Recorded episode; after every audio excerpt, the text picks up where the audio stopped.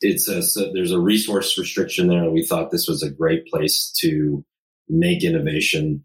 And now with some of these other tools, we also can do things that are, you know, with the internet, we can reach uh, pathologists in groups to underrepresented populations, to places where we have to go to find samples, to to different things that allow us to essentially become more efficient in the handling and processing these these tissues.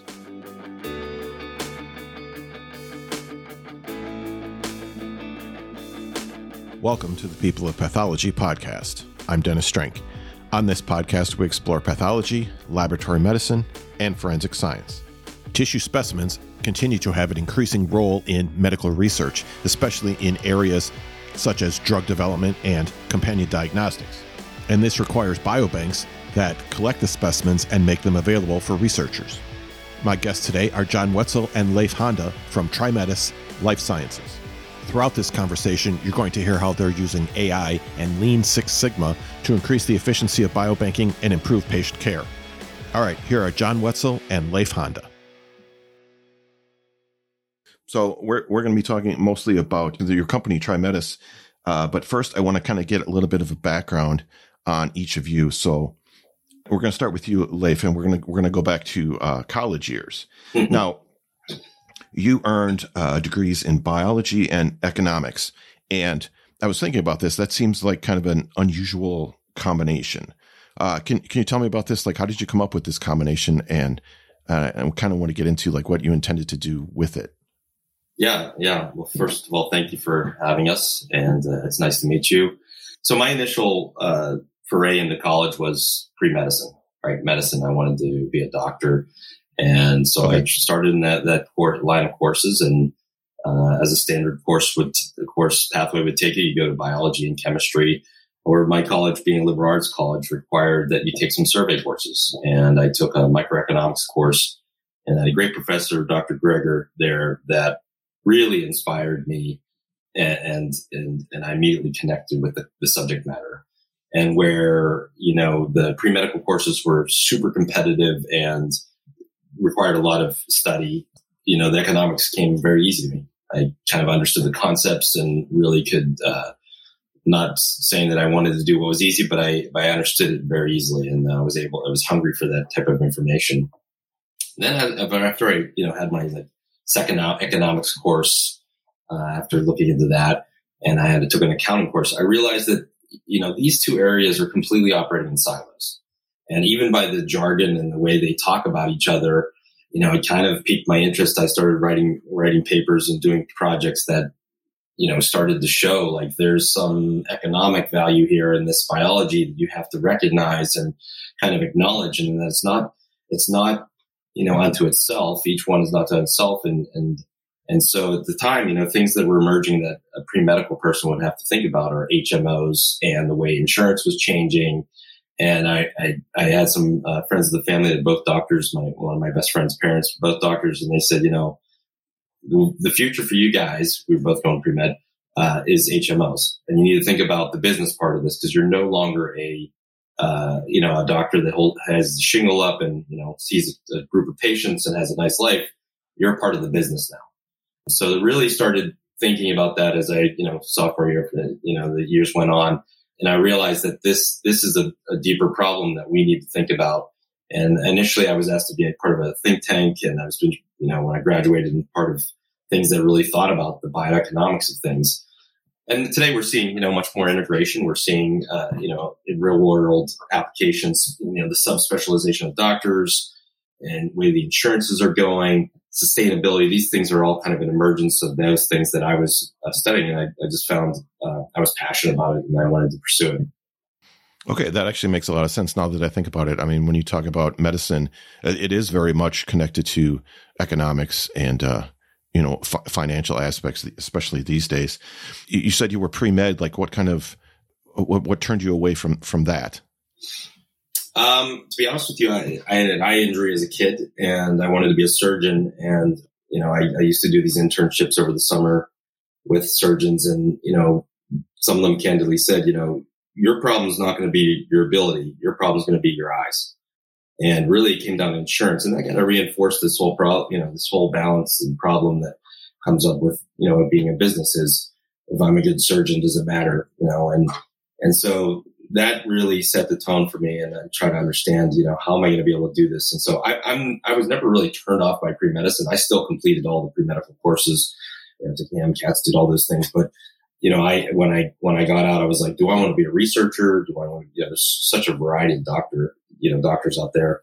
Do I want to be a, a GP? You know, that type of thing. But I was, I was really interested in the cutting edge and that required me to put some thought in. So I took a pause then. And at that point is when, you know, people started approaching me about the think tank around bioeconomics and some other things. And, and I said, you know, maybe this isn't where I want to go after all. Uh, but I'm still passionate about medicine. I, I I enjoy it, and we we touch in so many ways with our with our biospecimens and with the pathologists we work with, with the different oncologists we work with, and so we're we're actively involved in, in that universe, and and um, we hope we're making a greater impact, as you'll see later in the podcast. You know, things that we do hopefully make a bigger impact on the practice of medicine and the delivery of medicine, and ultimately uh, patient care. Mm-hmm. Okay, I understand. John, let's turn to you now. Uh, first of all, tell me about the Lyman Briggs College at Michigan State. What, what was this program like? Um, so, if, first, let's talk about Michigan State. So, for those of you that don't know, Michigan State is like 5,000 acres. It's a massive campus with about 50,000 students. And to take science there would be taking your science class with about 30, with about 3,000 other undergrads. So, what I loved about Lyman Briggs, which is specifically geared toward the sciences, a lot of people take it from pre med um, but it is a core science group. It's like a college within a college. There's about six or seven hundred students that uh, that are uh, enrolled into the Lyman Briggs program, and it's basically math. It's yeah, you've got your physics, you've got your uh, biology, your chemistry, but it also touches on uh, uh, humanities, research, uh, in science. It's very science focused. So from a core aspect, it's kind of like a small group of really hardcore nerds that love science in a way. And uh, we're all packed. okay. and we're all packed in one dorm, which is great in a way. There's, we're all located in one single dorm uh, for our first year, basically. Uh, so we get to know each other. So my college friends, I still keep in touch with because my math class there was 100 students as opposed to literally 2,000 uh, in the university setting. So it makes it a very small group and really touches on the science. And, you know, I, I really cherish my time as a Briggsy and still keep in touch with all my friends there.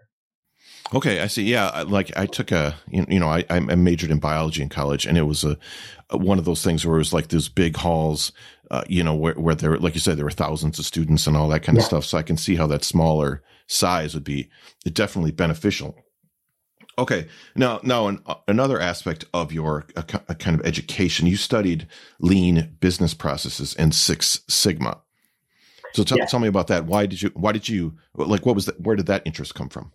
Uh, well, I kind of fell backwards into it, to be honest with you. So that actually occurred later on in my career. Uh, actually was right after I had helped develop my first biobank, uh, to be honest with you. And we developed it up and everything. And there was a change in leadership and the new CEO brought in somebody who had done Lean Six Sigma and said, Hey, you know, I think we can apply it here. So I learned about Lean Six Sigma at that point and I fell in love with it because when you look through, we refer to it as lean eyes, but when you see something, you get it and you see something from a Lean Six Sigma perspective, the whole world changes for you. So I wound up first learning about Lean Six Sigma. Then I turned around to my entire laboratory and I apologized to them. I told them that I built it entirely wrong and that we were going to fix it. And, you know, back then we had a processing time and, and this is a biobanking. So this is samples coming in with consents, clinical data, going through a QC process and then being made into available inventory. And an end-to-end process time back then, when I originally did it was 30 days, which I thought was so impressive. Well, over the course of two years of a lot of Lean Six Sigma tools being used, we took that 30 days down to two and a half days, uh, with the same number of people we didn't add any new equipment on. All we did is we streamlined what we were doing and got rid of all the waste out of the system. And uh, actually, when I left that group, we were down to about two and a half days uh, for processing time. Uh, it was it was a joy, to be honest with you, to see the transition, to see everybody just enjoying the day more, uh, knowing what they had to work on, what they didn't have to work on. We got rid of all of that wasted time, and uh, it was one of the best transitions I think I ever did for a company. So it's Lean Six Sigma to me is is how you improve just about anything that you can possibly do. Uh, it can be applied anywhere. Um, if you apply it at your home, you have to have your wife's permission. Just giving you a, a warning on that. so. it's, it's good to know. this is true. um, all right. Now, John, I know you did, you studied the, the Lean Six Sigma. that was mm-hmm. at a University of Michigan. Yes. Right. Okay. Now, and Lyman Briggs was at Michigan State. So yes. it's college football season. Who, who, do you who do you cheer for? Because I know that's a big rivalry. It, it's a tough one. If I live out of state, I root for both of them. Uh, if I live in state, I have to pick Michigan State. I just have to. It's it's a required. It's a it's a requirement. Unless you're surrounded by U of M students and then you silently root for Michigan State and you go go blue. So uh, you know. okay, got it. All right. And, now it, it, seems like just just kind of getting a little bit of your background. Each of you, you both had kind of this entrepreneurial aspects to your mm-hmm. uh, personalities, and I'm curious, where do you think that came from? Like, what was the inspiration for that?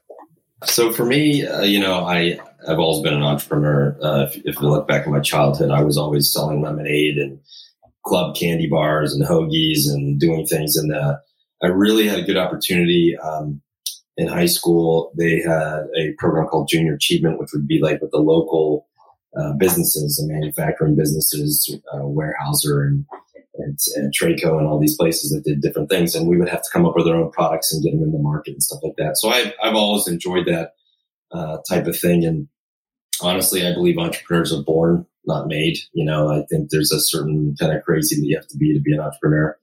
Um, but uh, the truth be told, my father's an entrepreneur. Uh, both my grandfathers, uh, my Japanese grandfather was a parts manufacturer for boats, invented the globe plug, and then my grandfather from Norway uh, or, or, the United States, Norwegian, and um, he uh, helped develop the first Arctic Cat snowmobile and some of that stuff. So, and he was had his own plumbing and heating business and all that type of those types of things. So, it's kind of ingrained in the in the bloodline here, and um, and so you know I've always found joy it and, and excitement around the challenge of doing it. Um, I wouldn't wish it for my kids necessarily, but but it's it's there. So Okay, I see. And and, and uh, what about you, John? Um, I, have always been an entrepreneur. Also, it's kind of like it's kind of like an itch to want to do something different all the time. Uh, for me, it was always about you know I had a lawn service also when I was a kid, and I was always selling one thing or another. Uh, but it was about, always about fixing something. You know, my dad. Uh, I come from uh, Detroit, obviously with the Michigan side of it, and you know all my cousins and everybody are tool and diamond or, or auto plant workers. My dad was a was worked at the auto plant. He was skilled trade. He was a pipe fitter, which meant he was always fixing something or redesigning something or moving something around. So it's that, it's that desire to change things or repair things or make something more efficient or just fixing things, uh, that I think is part of the entrepreneurial spirit. It's, I, I won't say tough, but to maintain something. Like I know I have a lot of friends of mine that they just, they work at companies and, and, uh, they do the same thing day in and day out and that's all for them and they love it. Uh, but it's not, it's not me. So usually I've always been someone who, you know, I get a new department that they ask me to go ahead and, and lean up or, or go ahead and improve or, you know, start something new, a new business, something along those lines. So the itch has always been there. I think it's, it's been there as long as I can remember. You know, I, I think a, a normal job just isn't for me in a way. I don't mean that as a bad thing. Some people love doing things day in, day out the same way. I, I wish them well for it. It's just not ingrained in me. Like, like like Leif said, I think that's the entrepreneurial side. It's that itch. Okay. Okay. That, that makes sense. All right. Then, then let's kind of get into the biotech and biobanking because both of you have a pretty long history in, at, least in biobanking. And I'm curious kind of how that started. So when I, I, was a researcher, you know, I used to, I did prostate cancer research back in the day and I was at University of Michigan, actually. Yeah, a Michigan State grad working at U of M. and uh, okay. so uh, I was doing work back then, and uh, they had a large biobank, a prostate biobank at the time. So it was my first interest in a in a biobank on that side of it, uh, and learning more about the samples that we would be using for, and, and actually speaking with the pathologists there on how you know back in the day, you know, this was the mid 90s as I date myself, but you know, they give us the samples, they'd circle in the back of that glass slide. Uh, and then I was sitting there with a razor blade scraping off the tissue for where the pathologist said the tumor was and things along those lines. So I was a user back then. And then after that transition, I later on went and did uh, uh, gene chips at a company out in Maryland. So GeneChip, Affymetrix had just started. They were the only person in mass uh, gene chips at the time. So I started there, and I was a, once again a sample user working closely with the biobanks, finding quality samples uh, that I could go ahead and put through all the Affymetrix gene chips because we were building a large database of gene expression information. And just after that, though, after that job, you know, I got approached by a company that wanted to build a biobank, and that was really the big thing in 2001 was to build a biobank because it, it spoke to me because I remember being a user and I could not find samples that were that were you know, QC'd well enough. I remember spending, I don't know, had to been $8,000 on, on one sample that was supposed to be a liver and it being a lung sample, or you're scraping the wrong area uh, of the tissue and it's not the tumor area. So high quality biospecimens, it, it's, I, I think it's the steel of the biotech industry. You know, you have, it's a starting material.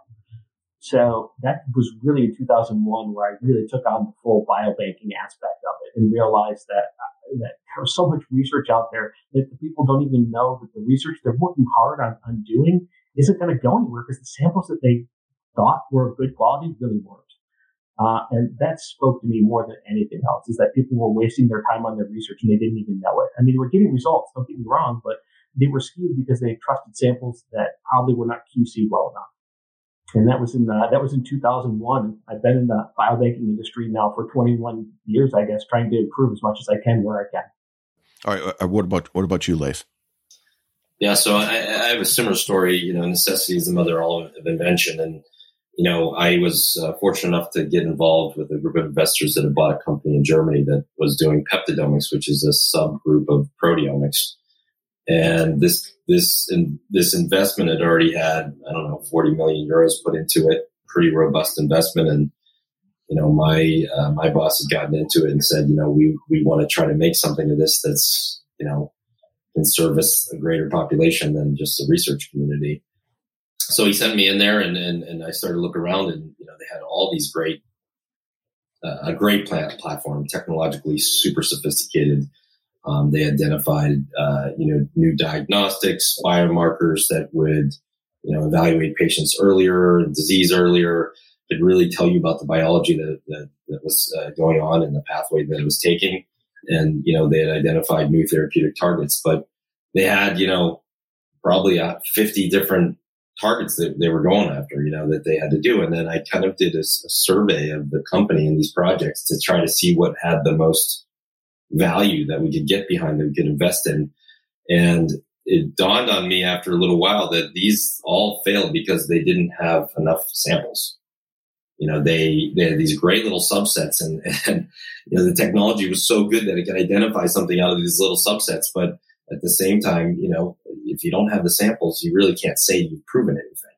You know, there's no statistical power behind it. So as part of this, you know, my job was to try to find these eh, you know what to invest in and how to invest and, and where to put the money and try to get some you know value and something into the market and so that brought me down the rabbit hole of like okay so to prove this you need to prove that to have this many samples you need to go to this place and you know they were working and, and it was very clear that they were not working with a biobank they didn't know consent they didn't know where the samples were coming from they didn't know the quality of the sample as it entered the tube they couldn't backtrack it to the, the pathology report and where, you know, what the diagnosis was. And there were just all sorts of things. And you started unpacking all those and you realize, okay, so this is a really big problem, which is what John's saying is essentially if you don't have the statistical power, you don't have the samples, you really can't go anywhere. And these are brilliant PhDs and MDs and engineers that invented this technology, but it never made it really to the light of day because it never got past its uh, validity check. And so, you know, I tried to develop those along to get them into the hands of, of, you know, diagnostic companies and pharma companies. And we did start to power them. We started to show results, but it was, it was obvious at the time that there were not a lot of good sources. And so this is, uh, I guess, 2006. Um, you know, we knew of, we knew of Asterand, but we were operating in Germany. Uh, there was a, was a bunch of things that, that, you know, kept us from scaling those programs. And eventually my investor got out and I got out with him. But you know, that's when it, it, dawned on me that we are not doing something right. Because if we really want these innovations to get to market, it's not just a great idea or luck. It takes it takes the access to the specimens to prove without a doubt that these things are actionable. That this target can be, you know, a therapeutic can target this this uh, tissue type, or uh, repeatedly a diagnostic can see over and over that morphology or pathology that says, you know, this is this disease very specifically. So that's that's how I got into it, and I actually met John. I was brought on as consultant for biomarkers uh, to Asterand because of my biomarker experience in proteomics and peptidomics, and uh, I met him on his last day of employment, actually. Um, and we really hit it off. And I was like, this guy really knows what he's doing. Like, he's after going down this pathway of trying to find these samples. I'm like, this is this guy's the most knowledgeable person I've talked to, and I've talked to the NCI, I've talked to all these other companies about how they access their samples. So uh, we are kindred spirits in that way. And ever since we've been saying, like, how do we make this better? You know, how do we make uh, people get the power they need, get the samples they need, and you know, it's not all biobanking. It's some of it's just in time, and there's all sorts of things that we've done to, um, you know, improve upon access to specimens. Okay, and when when was this that the two of you met? Like like what year? 2007 or eight. John, when were you? When was your last day? 2008. Yeah. 2008. Yeah, Yeah. Okay. from 01, I think, to 08. Yeah. Oh, okay. And, and then so then how was it that the two of you started working together? We kind of kept the communications open. I was w- with Asterand as a consultant, and I saw what they did, and I felt like this is a, a business. It's a okay business, but there's there's something not ideal, which is you know you can biobank all you want, but if you don't collect the right specimen and you don't have an idea where that specimen is going to be applied downstream, you really are collecting in a vacuum. And and, and John, to use a word John would probably say is, is hoarding you know, you're hoarding for that day that maybe someone might like this product, you know, to use this. And, but that, you know, if our objective is to power these studies, you know, the researchers in pharma and diagnostics, you don't want to hope for that day. You want to kind of target for that day and say, this is what we need to get the job done. Because again, there's a lot of great science out there that never makes it, makes it the market. There's a lot of therapies that get killed essentially that, that could be successful, but the samples are just unobtainable because there wasn't enough thought and, and time put around it. So know, that's why we started to say we should probably be doing something better. And I felt, you know, just in time targeted programs uh, was a better way to make those successful. we kind of were kindred spirits in that regard in the in the in sample acquisition side of it. You know, I always joke about biobanks. I was a biobanker, uh, but I joke about biobanks in some regards when you know I've gone to these conventions, the biobanking convention, ISBER, and some of the other ones. And you're in some of the groups and you're sitting at tables and people are, are talking about their biobanks and they're like, "Oh, I have I have like three million samples in my biobank," and I'm thinking, "You have three million samples nobody wants? That's got to be rough." You know, uh, they look at it as a badge of honor, and I look at it as you should, have no samples because you should be hopefully if you collected everything that somebody wanted from a lean perspective, you would then be able to place 100% of your samples out there. So it, to me, it looks like it's more of a targeted type of thing that, that biobankers really need to target what the researchers want, and they work in in silos in some way. Uh, but the biobankers are really focused on banking samples. They weren't as focused on getting samples out there to end users or finding out what end users really need, which is what a biobank needs to start with. So to me, the bigger the biobank isn't necessarily a, a, a, a, gold star. It's a warning sign uh, in some ways. That's just my personal opinion on it. Yeah, I, just just to add to that, I, I don't want to dog out biobankers because they do pro- they do provide a very important service to Yes.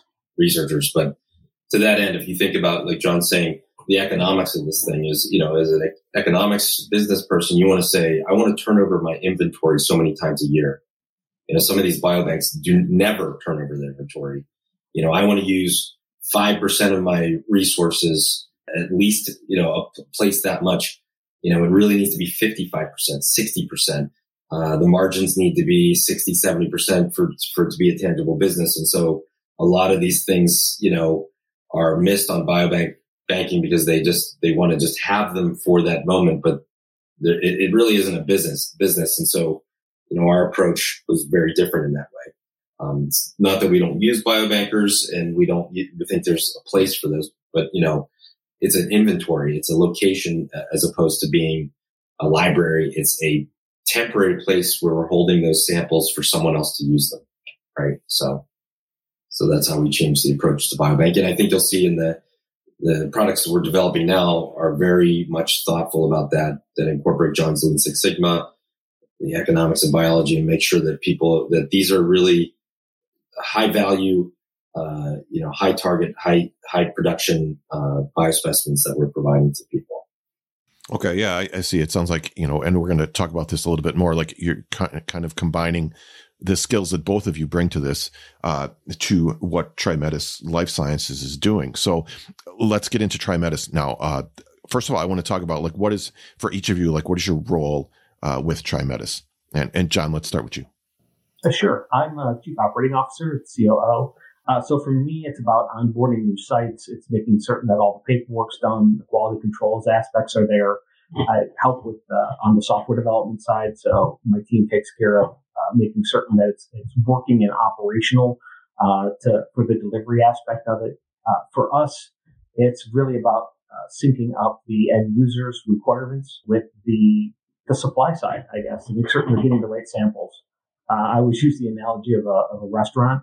Uh, a chef can only be as good as the materials or the, or the, ingredients that they have, so that quality has to be there because you can't expect a chef to make uh, a five star or five uh, five star meal uh, if they don't have high quality ingredients from the get go.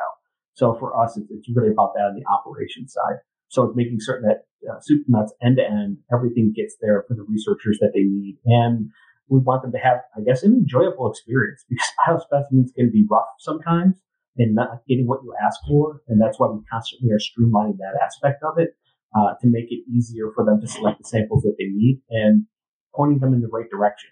Because the researchers out there are studying something specific. They're studying colon cancer, breast cancer, you know, head and neck, whatever it is. And on the other side, the supply is coming from a human at a, at a hospital. So there's patient care and it's syncing up the two of them. Now, the researchers don't necessarily speak patient care, and the people at the hospital don't necessarily speak researcher we joke sometimes it's odd that you know the researchers sometimes forget it actually comes from a person in a way. They ask for things that are are quite impossible. Like they want five units of whole blood from a stage four cancer patient, and it's like no, I don't know what you're doing with it, but you're not going to get it.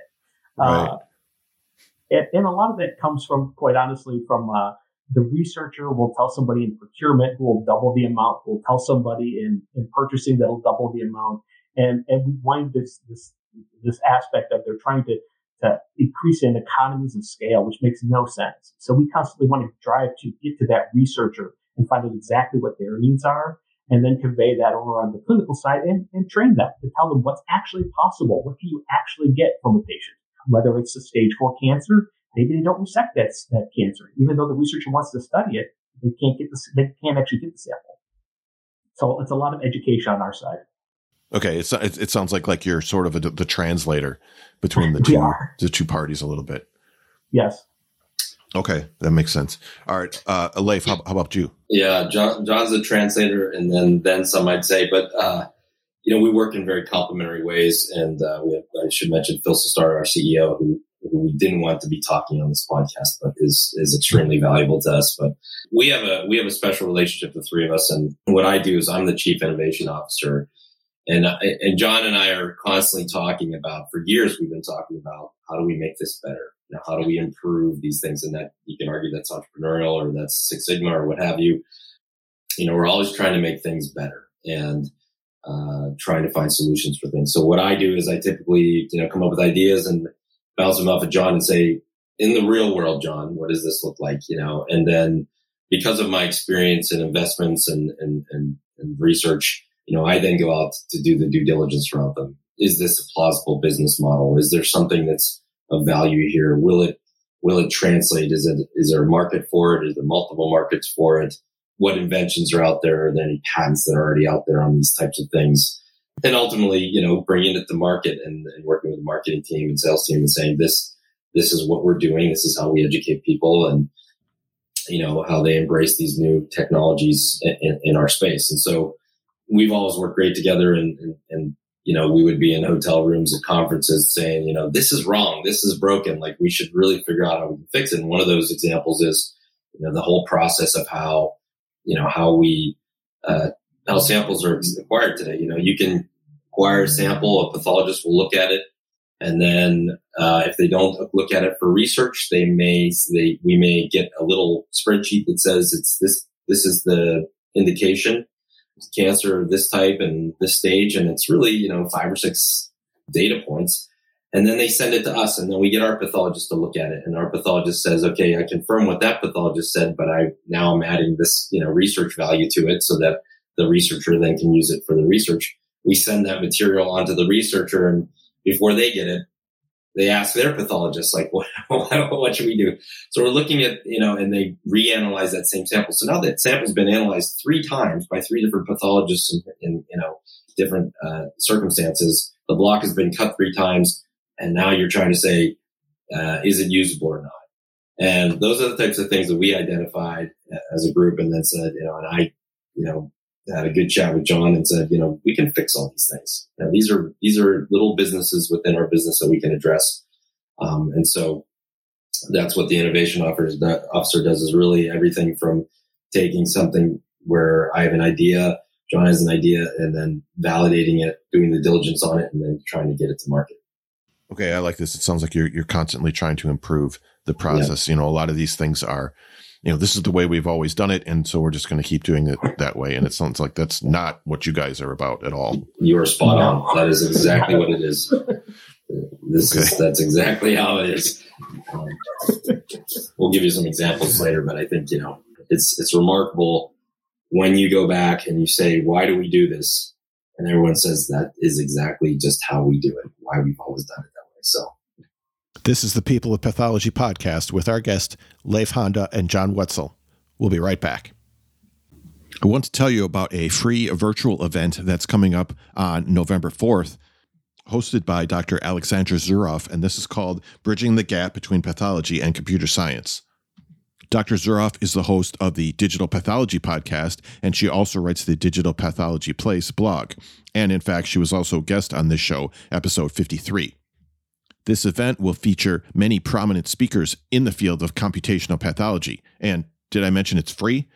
For more information, you can check out the link in the show notes or just head over to the Digital Pathology Place blog. And I will see you there on November 4th. LabVine is an interactive online learning platform where laboratory professionals learn, develop, and discover by sharing knowledge and building on each other's experience. The platform provides global access to internationally accredited laboratory specific courses and other resources developed by lab specialists for the laboratory industry. LabVine is free to sign up, and you can use the link in the show notes to get started. Now, here's the rest of my conversation with Leif Honda and John Wetzel from TriMetis Life Sciences on the People of Pathology podcast. All right, I want to get into a, uh, kind of some specific things that uh, TriMetis offers. Now, the first one is called TriMetis Computer Assisted Pathology, or TCAP is the acronym for that. Uh, can you tell me about this system? How was this developed? Yeah, so this is this is looking at a problem. You know, as a salesperson, I was very frustrated where I would place samples and then someone would say, "Yeah, it doesn't have enough tumor uh, nuclei, or it doesn't have a tumor percentage, or tumor nuclei, or there's too much necrosis in this sample." And you know, again, we we vetted this three times before, or two times before they got it. You know, and you know, that was a problem. And then we, we went in to meet some clients and we started discussing like, so how do you come, how do you figure this out? Like, how do you, how are you estimating these values? And what we realized it is a best guess and that there is no science around it. There is no quantitative or qualitative information that goes along with it. It's strictly a guesstimate. And so, uh, TCAP came out of that is we don't want to guess anymore. We want to have one true data data set on this tissue for tumor purity and nuclei count. And we want to be able to show that to the purchaser of the material before they buy it so they can have a visual inspection and so that they can see the, this tissue before it ever leaves its original location. You know, if you're trying to do the logistics of shipping a sample around the world, it's not easy. I mean, there's a lot of work that goes into that.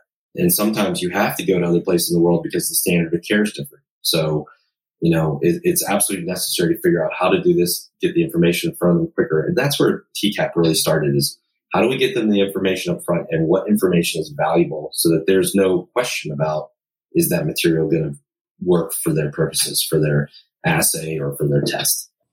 So I'll, I'll start with that. And, um, you know, what, what, I will say is that we did, um, you know, I when we agreed that we would pursue this area, I went out and did diligence on AI companies that were doing digital scanning, doing digital pathology, pathology engines, which were doing machine learning, which were doing true AI, which were web enabled.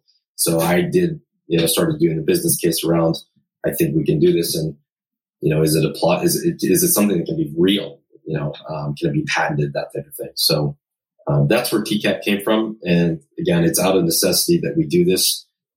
We're moving the standard now with what we've done we don't fault pathologists. You know, pathologists, every pathologist I know is a human, and humans have a problem with with spatial relations in a way uh, to do that estimate for that percent tumor. It's not an easy thing to do. I mean, uh, I, I always usually when I have to talk to the investors or anybody in my family, actually, because I don't have any scientists in my family, I use the analogy of you know we're asking uh, somebody to take a look at you know a, a, an, an, aerial picture of Times Square on New Year's Day. You know, there's a quarter million people there. And you're asking somebody to take a look at that and then have a high powered magnifying glass and say, count the number of people with hats on. You know, it's, it's, it's impossible to do.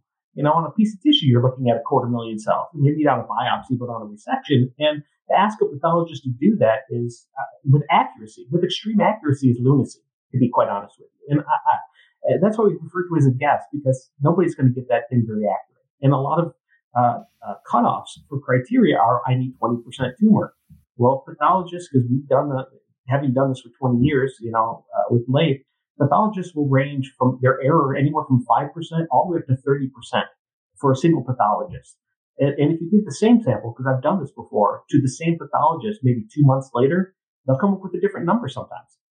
Um, so it's not necessarily an accuracy thing. We don't fault them for it, but it, the problem is, is it didn't make sense to as to this is a cutoff criteria for people to assays.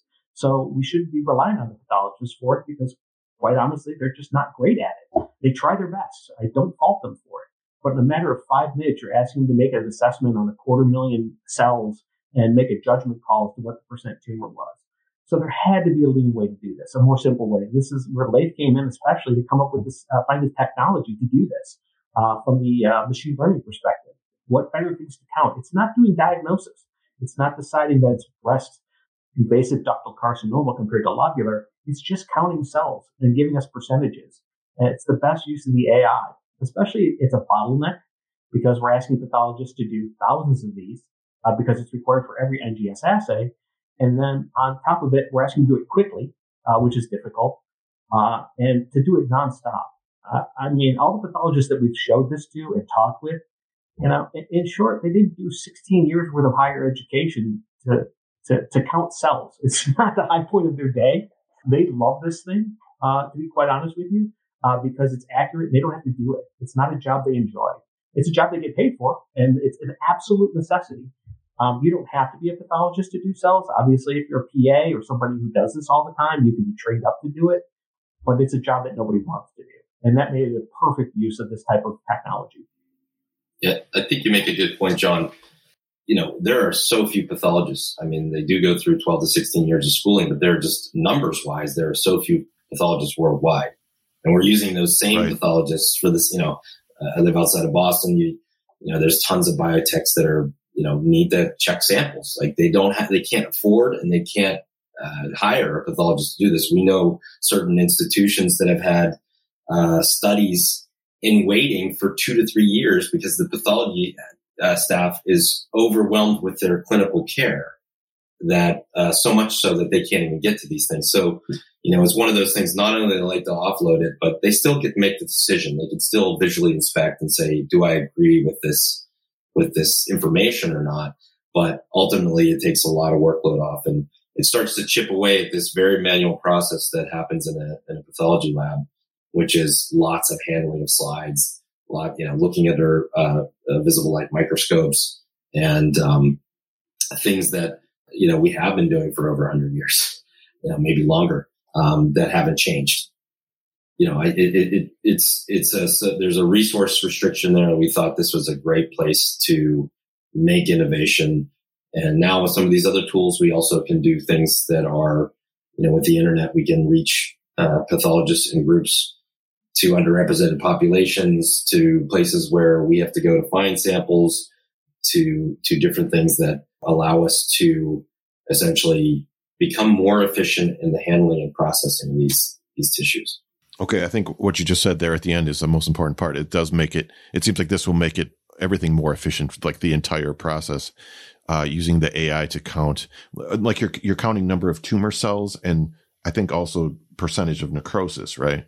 Yeah, that's correct. That's correct. And yeah, you know, if you put the computer up time wise, you know, we the way we develop this system is it could take for a pathologist to do a resection that we do, you know, in, in five to five to ten minutes uh, at most right now. Um, you know, would take them days, maybe weeks to do the same kind of counting. And it would, like John said, it would be, it would be a trying effort to do that for one sample, you know. And so the way we develop this system is that it's on Amazon Web Services and it can scale. And so we can, every time we spin up a new uh, GPU or have overflow and volume, you know, it spins up more, more uh, graphical processing units, more uh, computer processing units. It cascades. And then you have a staff of, you know, instead of have a staff of one pathologist, you have a staff of 40 pathologists working simultaneously. And so it's very robust and, and, and very scalable. And we did that intentionally. But, um, you know, I, have had studies that, you know, uh, when we send the samples that we're waiting 60 to 90 to 120 days just for them to get back to us to tell us if there's enough tumor nuclei in the sample. From a business perspective on the flip side is it's not really smart to have your cash flow, you know, blocked up for 120 days um, because they haven't checked it. Uh, that was the other side of the coin that was an impetus for us is how do we get this so that they transact very quickly and say, that's the sample I want, or that sample has the information and I need to make my, you know, to, to move to the next step. The other, the other aspect of TriMetis that I wanted to talk about was, is called the ARCH system. So this stands for Accelerate Research Change Healthcare. And so tell me about this and what, what does this system do? So the ARCH system basically takes the place of all those emails that go back and forth between the buyers and suppliers. Let's say it's targets it's like researchers and suppliers that are out there, and makes it more like an online marketplace. Uh, it can be like an Amazon-like marketplace if you want to visualize it. But what we've done is that the suppliers can put up their samples with all their clinical data, with their uh, consents being tagged, whether they're waiver of consent or fully consented and what they're consented for. Uh, and it makes it so that uh, researchers can go in themselves, just sign in, and they can select the samples that they want. They can see the TCAP data on the samples. They can see the H&E images on the samples and make the decision right then and there whether it works for their research. And they literally can add the cart and check out. And uh, the suppliers then notified. They can then go ahead and transact and say, yes, we're going to go ahead and ship out the samples to you and then ship them straight out to the researcher. So we've gotten rid of the emails that have to go back and forth with all these criteria. It all captures it and then sends it. Uh, there's a little chat function that they can use to communicate for each other if they need to. But the idea was to make it quick and simple to push research forward with the samples that meet the criteria. Because remember, they're seeing these H&E images up on the screen with the TCAP data even before they're getting it. So even the researcher that studies breast cancer, for example, they can even zoom in. They can see where the system has called the percent tumor, called the percent necrosis. They can see the cells. Uh, if they don't have access to the pathologist, they can make the decision right then and there uh, and go ahead and acquire it. They can also have a pathologist actually log in and, and select the samples for them. Uh, if they have a pathologist that can actually go ahead and add them to the cart on the enterprise level and go ahead and push it through. And this is the idea of that Lean Six Sigma aspect of making something much more simple uh, in a process area. And uh, later on, I joke, like I said, we, we've been doing this for a long time. We talked about innovating and, and we're constantly uh, looking for ways to improve things. So it's kind of funny because, you know, when we go to conferences, we just stay in the same room because otherwise we're just hanging out till 1130 at night with whiteboards. Like literally we'll go out and buy easel paper. We'll slap it up on the windows and put down post-it notes and workflow things till 1130 at night, every night. And it didn't make sense to spend the money on two hotel rooms. So we figured we'll just crash in one hotel room considering we're working till 1130 at night and then we're awake at eight in the morning trying to figure this out again. So that's actually where, where Arch, where Arch originally came from. Uh, we called it Arch because we had to give it a name, to be honest with you. And because we kept on, we hated calling it the marketplace over and over and over again. So we gave it a name and that's, uh, where it came from is to make this process easier for everybody involved to get the samples that everybody needs, uh, and get them quickly, efficiently, and the quality that's required. That was really its impetus more than anything else. Okay, so let, let me see if, I, if I'm understanding this correctly. So, say you're a researcher and you need a particular type of tumor, so you can go on Arch on on the Arch marketplace and you can search for exactly what you need. And if you're a biobank and you've got these samples, you can put them up there on the marketplace so that if somebody needs them, they can they can find them. It's it's basically like a communication tool. Is that is that right? Yeah. At its core, it's a communication tool. It's set up to be, you know, uh, John probably doesn't want to say this, but you know that some of these in some of these companies, the pharmaceutical and diagnostic companies, you know, they have a person purchasing pens that is also buying biospecimens in the same day because they're part of the purchasing department. You know, the intent is to get that information out on the edge where people who understand it need to access it and, and, and, have that, you know, be right in front of them. And, and the problem is that the communication, the telephone chains, the things that happen in between typically now take a long time. And again, that's adding to that. It's adding to the, the problem by making things slower, you know, and, and so we've sped it up dramatically. So there's uh, also it should be mentioned that you know you don't the, the marketplace not only is for people that are doing commercially representing their blocks like a biobank that's commercially oriented, but it also there's the ability to check mark your uh, samples and just say these are for internal use. So the NCI or you know an academic institution that doesn't want to sell their samples but wants their own researchers to access them and put them in the system and it has all the digital images are in there the pathology reports are in there. There's a lot of data that gets in there. So you really can make an educated decision on what samples will, will be the best for you. And then you can keep track of those long term. So, you know, if you ever wanted to get, get those back and interrogate, interrogate those images with new AIs, uh, you know, or with, um, uh, just to, to look at those groupings and you can go back and get those. And as you know, probably with with uh, ADME talks and other studies, and a lot of that data was on paper and it just disappears forever, and you can never look at it again until you got boxes and boxes of people opening them up and then putting through OCR to get that data back. We didn't want that with this system. We want people to retrieve it, go back to it, and say, you know what, we know something more about prostate now. We have an AI that we can apply to that prostate, and not only can we do a Gleason score on it, we can tell you where the tumor nuclei we can tell you exactly where what part you used, and we can we can then apply these new AIs that tell us something more about that tissue, and hopefully that add, you know that adds adds up to you know new types of pathology and information that can be used in care.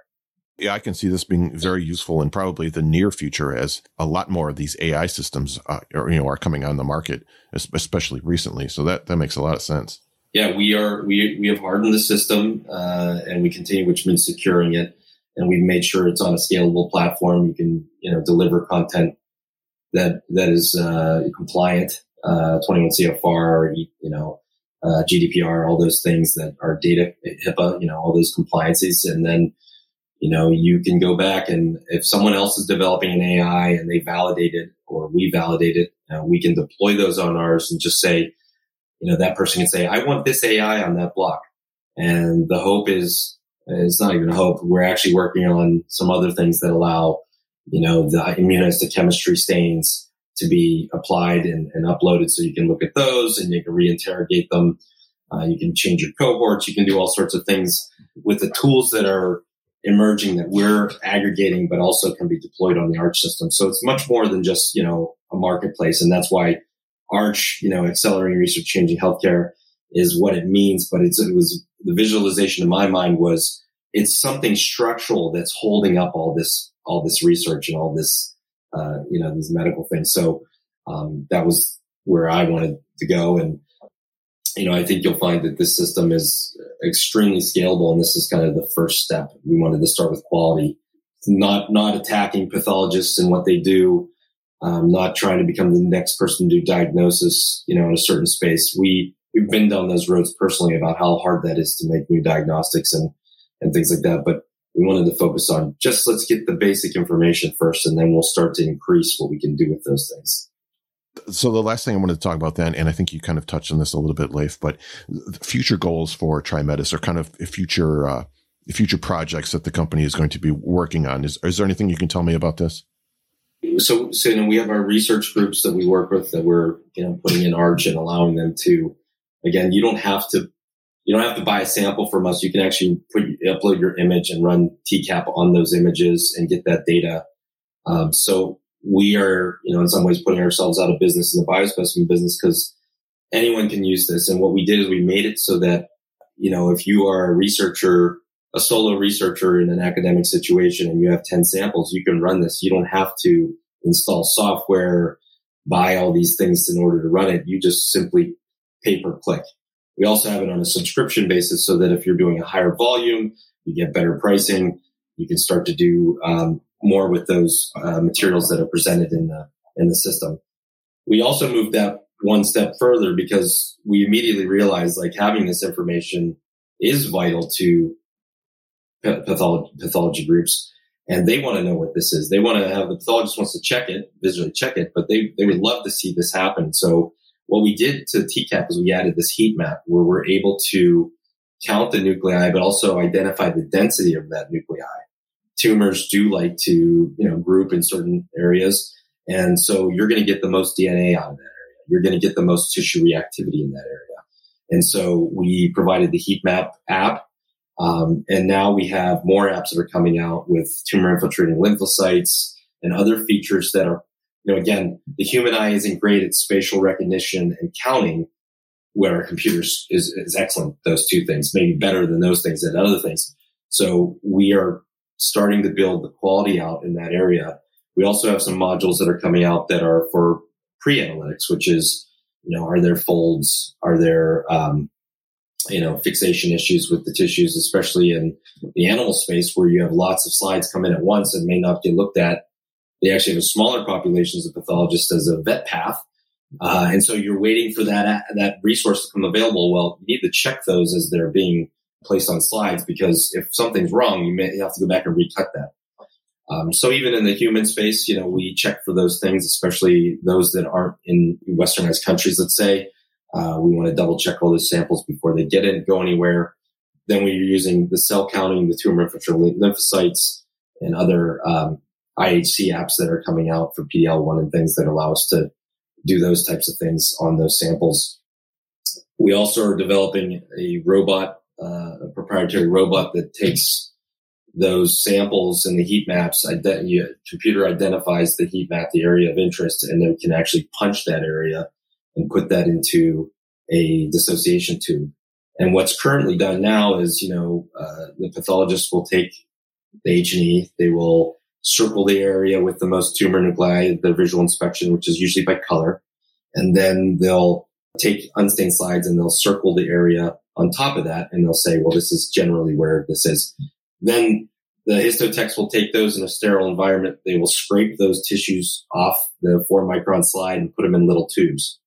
And then they put those tubes in the dissociation racks and then they move on to the, the, the sequencing this robot basically takes that whole step out where it's already identified where it should come from and it's using just the right amount of tissue, put it in the tube. So there's no handling, there's no sterilization, there's no toxic reagents that come in those steps, and there's not there's very few uh, cross contamination that, that happens with that. Um, so we have the robot that's coming out. We also have a product called LabFlow that is for really next gen sequencing and genomic uh, people where they are trying to uh, do more volume. So instead of doing 300 a day because they have several pathologists on staff, they can run 24 seven, identify these samples, run in the heat maps, select those samples and prepare them so that they can be ready for the next day. LabFlow can be set up to have mins and maxes where thresholds that select certain tumor tissues for use and those that fail need to be rechecked. For IHC, it's great because you can start to narrow your cohort down and say, these are actually samples that are going to work for this cohort. And so when you talk immunohistochemistry, you talk about trying to get a marker that has, you know, a 1% prevalence it, it is very difficult to get, you know, from all these different sites around the world. Well, we can, we can, you know, have these images that are essentially effectively banked or retained and go through and interrogate those all again and say, well, let's narrow this down. Now we're going to have a, instead of choosing 10,000 samples that we're going to screen, screen use in IHC, we're actually going to choose 1,000 samples or 100 samples that we know are going to be most likely to be selected. Um, so we have a lot of in- innovation. I would say we have 10 to 15 years of innovation that we're deploying across the Arch system.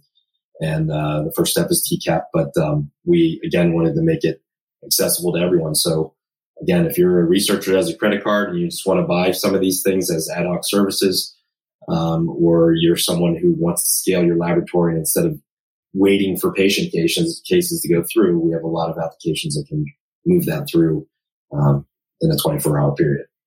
We look at it from a Lean Six Sigma standpoint. You know, where's the waste at, and get rid of it. Uh, I always look at if I had a magic wand to make something disappear, what would I make disappear? Uh, in, in the realm of, I would use the coring one specifically because there's so much manual there. If you think about it, you know, for, because I used to scrape slides. I told you that in the beginning. I used to sit there with the mm-hmm. razor blade and scrape. And, you know, anybody who's done that knows that tissue likes to fly around the hood, because uh, it's statically charged. It's a real pain. So anything that we can do to streamline that and the coring system, because of TCAP, we know the XY coordinate of every single tumor cell on that, uh, that block basically makes it so much easier to just punch and move it to a tube. You eliminate the uh, histotech having to, to grind out, you know, four slides. They all need to be scraped. You eliminate the pathologist time to go ahead and circle everything. You've gotten rid of that razor blade. So you've gotten rid of all that time and consumables. And we know from the NGS companies, like the major providers of NGS, they're, you know, they, the only way they can scale is by adding capacity on. They have to add people. You know, if, if you have a, a ratio, we got three histotechs to a pathologist and you're doing X amount and you want to go 10 times that, you need 10 times the number of histotechs and 10 times the number of pathologists because there's no innovation in that area. It's all manual. And to me, this is a major thing because it gets rid of that bottleneck. Those are three different bottlenecks there, the histologist, the pathologist, and the scraping. So if we can eliminate all that at once with a very simple tool, uh, that's running off of the data that's much more accurate than anything else provided, that that's a that that one really speaks to me from a Lean Six Sigma standpoint. And we have a lot of other stuff that Leif isn't talking about. Uh, talks about that 10 to 15 years. We're going to take digital pathology and really change it around. You're going to see a lot of changes, uh, at least in the next, in, in five years, you're going to see a lot more than, than what you've seen just us talking about today. Okay, I love it. I love it, and I, I look forward to that. Uh, so this this was a great conversation. I enjoyed uh, getting to know both of you, and uh, especially the the work that you're doing in TriMetis, which sounds like it's really going to uh, positively affect uh, biobanking. So so I love it. So uh, John Wetzel, Leif Honda, thank you very much. Thank you. Thank you so much for having us. Appreciate your time. Great big thanks to Leif Honda and John Wetzel. That's some fascinating work that they're doing with TriMetis Life Sciences. Right now, I've got a trailer for you from another episode that I think you'll enjoy, and then I'll be back with some final comments on this episode. Like I've told people ever since then, you go through a career like a surfer, maybe on a wave, and you have good days and good days. And then one time you get up on top of a wave and you say, Oh my God, this is the biggest wave. And if I play my, if I do everything right, I can stay on the top of this wave. I mean, wave, I don't know how long. But if I don't know that I'm on top of that wave at the time and then I crash, I'll say, oh, I was once on a great wave. If I'd only known, I said to myself, this is the time and the date where you know this is that wave. And I said, I will drop everything um, to, to, to get this done and to be available and to get the time away. And that's what happened. We went around a listening tour for a, a year uh, as more financing was being assembled, talking to mostly medical oncologists and some key opinion leader pathologists who I respected. To hear more from Dr. Jeffrey Ross as we talk about companion diagnostics and foundation medicine, check out episode 108. All right, so as usual, I really enjoy talking about the technology aspect of pathology. I always find these conversations really interesting, and I think there's going to be a lot more of this type of thing in the not too distant future. And it's also interesting how John and Leif brought their different backgrounds to what TriMetis is doing to help create a platform that will help to streamline biobanking and make it more efficient. And as they mentioned, they have 10 to 15 years of innovation in the pipeline. So I look forward to seeing what comes of that, especially as artificial intelligence continues to improve. As always, I'll have links in the show notes to everything that we talked about today. Don't forget you can follow the show on Twitter and Instagram at People of Path, or you can just connect with me on LinkedIn. Thank you for continuing to share the show with others, and together let's inspire the next generation of pathologists and laboratory professionals. This show is a member of Health Podcast Network, which connects listeners with conversations and stories about health, care, and well being. And you can find a link in the show notes to Health Podcast Network if you'd like to check out some of their other interesting podcasts. Thank you very much for listening and I will talk to you next time on the People of Pathology podcast.